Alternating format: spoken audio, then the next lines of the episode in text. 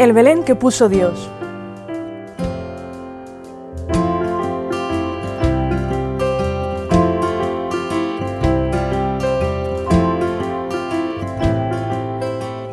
La posada y el establo.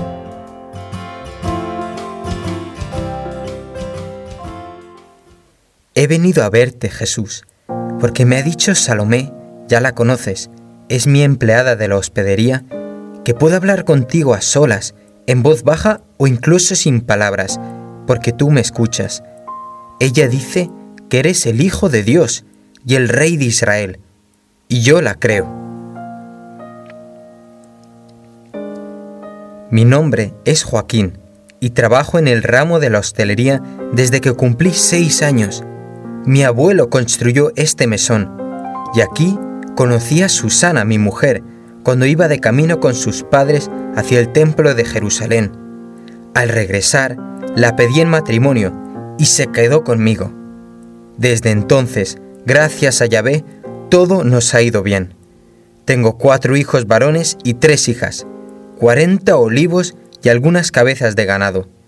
Pago al templo gustosamente el didracma que exige la ley, y muy a mi pesar, doy al César una parte de lo que gano. Por lo demás, no me quejo. Ya sé que esto te importa poco, pero aquí en Belén me conoce todo el mundo, y tú también tienes derecho a saber quién soy, porque eres vecino de la ciudad.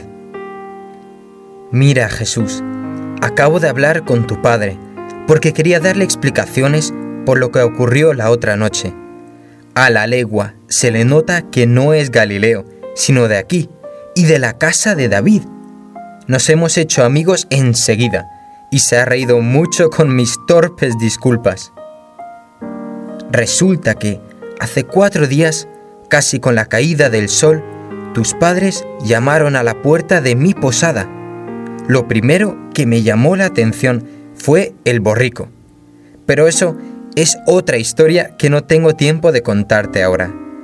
Luego me fijé en tu madre. Tú sabes que los hijos siempre nos engañamos pensando que nuestra madre es la mujer más hermosa del mundo. Quizá aceptamos que sus ojos no son los más bonitos, pero sí que lo es su mirada. Y aunque sus labios envejezcan, para nosotros su sonrisa siempre será la más joven. Y si se dobla con los años y se llena de arrugas, todo eso solo contribuirá a hacerla más graciosa. Así es siempre. Por eso una madre es más bella cuando tiene muchos hijos, porque son muchas las miradas que la embellecen. Sin embargo, tú, cuando veas los ojos de tu madre, y los compares con los más bonitos de la tierra, no te engañarás. Tus piropos nunca serán exageraciones, te lo digo yo, y no lograrás hacerla más hermosa por mucho que la contemples.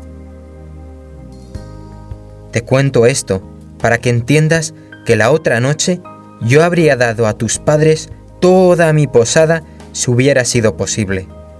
No creas lo que te expliquen de mí los historiadores cuando pasen los años o los siglos. Soy un buen israelita y jamás he dicho a nadie, no tienes sitio en mi casa. Pero es que tú no la has visto por dentro. Mi posada es un lugar aún más triste que este establo. Es únicamente un patio con un abrevadero en el centro. Apenas hay un par de rincones donde guarecerse cuando llueve. Y por supuesto, es inútil buscar un poco de intimidad. Hombres, mujeres, niños y ganado comen, duermen y viven a todas horas en medio de un estrépito constante. Y entre el ganado hay camellos, caballos, borricos, rebaños enteros de ovejas y chinches, cucarachas, tábanos, pulgas. Ya comprenderás que no podía tolerar que tu madre entrara en esta pocilga. Y más ahora que han llegado tantos viajeros a Belén con motivo del censo. Precisamente porque no sé decir no, mi casa era el lugar menos apropiado para que tú nacieras. Todavía me pregunto si debería haber echado a todos los huéspedes, pero no podía hacerlo. Tu padre estaba de acuerdo conmigo y ya iba a marcharse cuando ofrecí a María que se quedara con mi esposa en el pequeño rincón que compartimos. ¿Y tú qué harás? me preguntó ella. No te preocupes por mí. Tenemos un establo en las afueras de la ciudad. Tu marido y yo Pasaremos ahí la noche mientras no encontréis algo mejor. ¿Has oído, José? Tienen un establo en el campo. Allí sí que estaremos bien tú y yo solos. El niño nacerá en un lugar apartado, sin ruidos ni molestias. Es mucho mejor de lo que podíamos imaginar. Qué bueno es el Señor, que nos pone en el camino a personas tan generosas como Joaquín y Susana. No sé cómo ocurrió. Pocos minutos después se habían marchado con mi permiso para que os alojarais en esta gruta. Tan felices iban, que incluso pensábamos que en efecto habíamos sido generosos.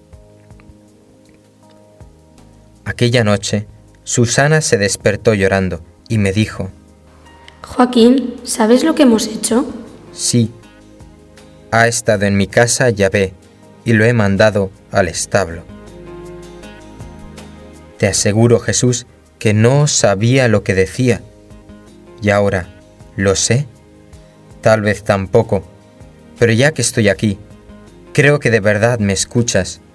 Quiero desahogarme contigo y contarte lo que me han enseñado tus padres con su visita a mi casa.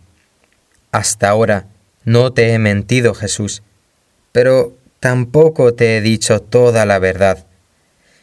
La verdad entera es que mi alma se parece a mi posada. Está siempre llena de huéspedes. Los acojo a todos, hombres, mujeres, mercaderes, peregrinos, traficantes, ladrones. Según quienes sean los que la habitan, mi corazón parece un palacio, un templo o una cueva de ladrones. A veces es un establo, una cloaca, un basurero o un jardín. ¿Es posible ser tantas cosas a la vez? Nunca lo había pensado. Yo suponía que sí, puesto que de hecho lo era, y no me encontraba del todo insatisfecho. El dinero que a veces llega abundante y el amor de mi mujer parecían acallar la pequeña angustia que de tarde en tarde se me agarra el pecho y me encogía el ánimo, hasta que llegaste tú solo me pediste un rincón y te he mandado al establo. ¿Qué debo hacer? Desde que pasaste por mi casa he perdido por completo la tranquilidad. Esta noche pasada, al final del trabajo, cuando por fin se hizo el silencio y dormían todos, hombres y animales, me he retirado como siempre a mi habitación pero me ha sido imposible conciliar el sueño. Pensaba que Yahvé quería decirme algo y yo tenía miedo porque no me veo capaz de responderle. No puedo abandonarlo todo, como los esenios que se retiran al desierto para alabar a Dios, ni sabría cumplir sus mandatos con el rigor que exigen los fariseos. Yo soy un pecador. Tengo una posada y una familia a la que cuidar. Trato con gentiles y comercio con ellos. Voy a sus casas y, lo confieso, me he contaminado con alimentos inmundos. No me purifico siempre que lo manda la ley. No odio a los extranjeros. Soy amable con los árabes, con los griegos e incluso con los samaritanos. Es mi oficio. Visito el templo, sí, pero pocas veces porque sé que los sacerdotes me desprecian. Tal vez también Yahvé se haya apartado para siempre de mí. Eso pensaba ayer, tumbado en la estera de mi cuarto, mientras miraba por la ventana esa estrella nueva que ha aparecido en el cielo de Belén. No sé cómo, cuando ya amanecía, se ha ido llenando de luz también mi inteligencia, e imaginé que eras tú mismo el que me decía al oído, El Señor está contento, Joaquín, porque has sabido cederle tu establo. Ahora solo te pide que le entregues también y para siempre el basurero de tu corazón.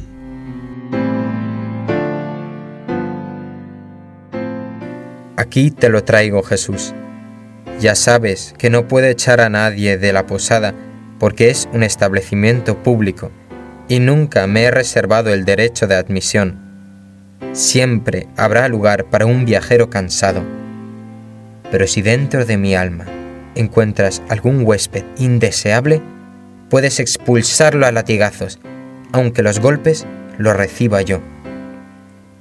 Vuelvo a la hospedería. Salomé, mi empleada, me ha dicho que quiere ocuparse de ti y de tu madre mientras estéis en Belén. Le hemos dado permiso para faltar al trabajo cuando lo crea necesario.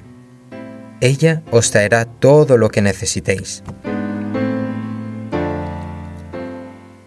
No sé qué pensará tu madre de esta conversación. Ya ves, estoy aquí pasmado, hablándote en silencio ella me mira como si leyera en mis ojos cada palabra que te digo. No se lo estarás contando tú, ¿verdad?